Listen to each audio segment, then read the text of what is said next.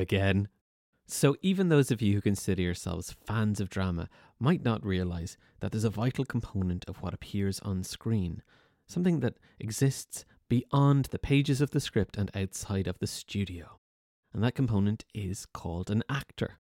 Actors are creatures that grow in very damp, wet environments, and if properly tended and collected, an actor can be raised into a character, a character that might appear in any ordinary TV or radio drama series. I was lucky enough to meet an actor by the medium of uh, talking through a computer, and her name is Jasmin. Jasmin Gleeson.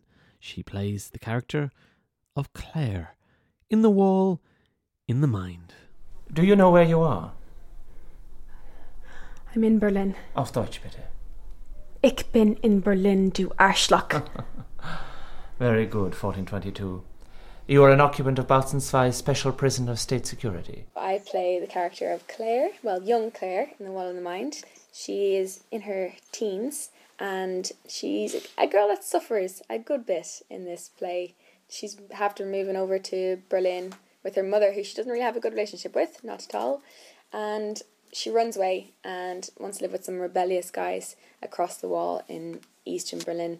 And I don't, I don't know if I want to spoil too much. I suppose it'll be quite obvious straight away though what happens to her from the first episode, but I think um, I think you'll have to listen and find out. So, this is a pretty unique role in that, as you mentioned, you're playing half of a person. It was really interesting actually, and, and to be honest, probably easier for me because I was the first Claire, if you know what I mean. So I'm the young one, so I can. It's more for older Claire to, I suppose, look and see where I'm going for her to kind of develop. Of course, there is kind of work together. I don't want to be too unfair and be like, well, I'm doing this. And she's like, well, that doesn't make sense to me. Uh, we collaborated on that idea and what Claire has goes through in her whole life. But yeah, it was very interesting to kind of have someone to collaborate with on one character. And the fact that we actually kind of look alike as well was a bit strange. Was it a little bit like playing a pantomime horse? Yes, actually, yeah. Front half, I think I'll claim that that part of it. Did you find yourself like doing impersonations of each other's voices? When I first heard Mia talk, I did have to change my accent a little bit. I think we both talk quite alike. Neither put of us put on an accent or anything like that, which was which was handy for me because I'm not massively good at accents, but I shouldn't really say that. No, I'm great. I'm great at accents. I can do anything. Cast me. Do do one there. Oh. that was a, a, dying fish. I don't know if you recognize that one. That's amazing. I hear actually Spielberg is doing a big dying fish 3D picture soon. So dying Nemo. Oh no.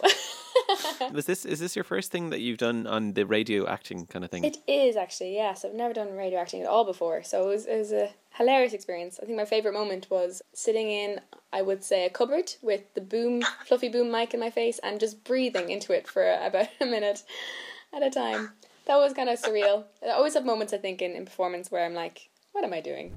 I can't stand this. I can't stand it. Every few minutes, someone comes in. They turn on the light. They look at me. I can't sleep. I can't breathe. How else could they be sure you haven't done away with yourself?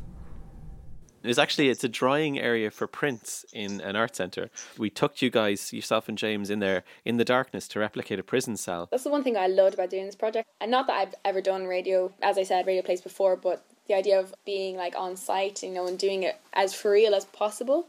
Like instead of sitting in a studio and just kind of pretending I'm running and I'm in a prison cell now. So I found it really, really brilliant to be able to kind of just like a play or like a film even just like to act it out properly. Is it different than having a camera or an audience looking at you? You just try and immerse yourself into the part anyway. I feel if you start thinking of like well i don't have a camera in my face i could do whatever i want my face now then you kind of lose the focus of it. And for me i think in performance i love to kind of just completely immerse myself as much as possible and just go with it. And so it's still the same consciousness of like of where is the mic you know even as you're doing it and you know where's where's the camera when you're performing for a film. He really seems to get into the emotions of the characters in, in, in, a very genuine way. And that's something that always blows me away. It's tried to go, oh, look, this person really cried. But you did. and, and I wonder what you, what's that like and what do you do to get into those states? I think it varies a lot for different actors. And I, I use kind of a varying kind of, I suppose, techniques is a very douchebag word. Um, I think originally the whole Stanislavski thing is that you think of something that would trigger emotions. But I think if you study the character enough and you know their intentions, you know where they are, you just kind of put yourself in that mindset of like, I'm actually, I'm in a prison. This person I love is like away from me, or you know whatever happens to him. You have to imagine that feeling. You can almost physicalize it as well. I find if I kind of start breathing heavy, that replicates the feeling of, of getting upset. Kind of triggers it for me. I find I, I would hate to do something and fake cry. Like I think that's just awful. And you can hear it as well. It's so obvious when people are just, you know, pretending to be upset or pretending any emotion really. So I think when it's genuine, like I get more out of a performance if I can actually feel what the character's feeling. It feels like a good day when I can do that. I know what you mean. Yeah. you talked a little bit about what happens to Claire, but how would you describe her personality and, and what kind of a what kind of a sort is she?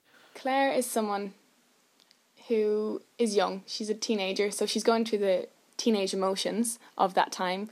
I don't want to spoil anything, but you know, something's happened to her in her past as well that makes her have to grow up really quickly.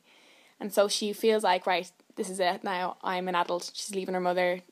She's running off, and she's like thinking, I'm going to be part of this huge event in terms of you know re- rebellion against the the wall in Berlin.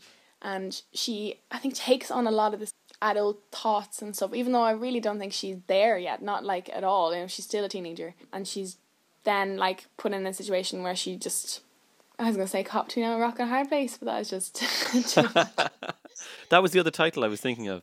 So why should people listen? I think this is the most wonderful story. I think people don't know a huge amount about. Like you know, everyone knows about World War Two and those kind of stories. There's uh, parts of it that I had no idea about, like the Stasi and all this kind of stuff. That I think is so interesting. The way it goes over and back between the times, I think is just so interesting, and I think it's gonna be absolutely amazing. I cannot wait to listen to it myself. You have a YouTube channel. The channel is Super Jazz Face. So jazz is in the music, J A Z Z. Yeah, I know, I know. Face as in face palm. Yeah, that's it. I don't know why, but it's like I think jazz hands, and then just who doesn't want to be super, super jazz face? Yeah. For the world at large, what are you doing in London? The goal is to be getting more theatre work, to be honest. Um, at the moment, I'm kind of just settling in and working in the Apollo Victoria for Wicked, just front of house, trying to get some auditions and get some stuff going. I'm doing a bit of YouTube sketches and stuff, so I've been writing a bit. It's great. There's loads of more opportunities to kind of get inspiration from London and stuff.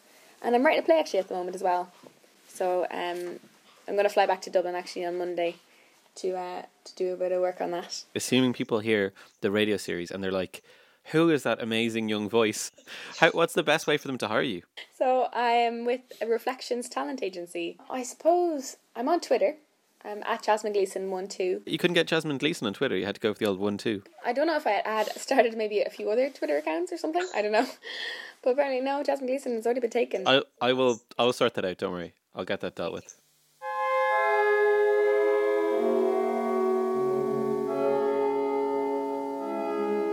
And you can find out more about The Wall in the Mind and hear the whole series, scene by scene or episode by episode, at garethstack.com.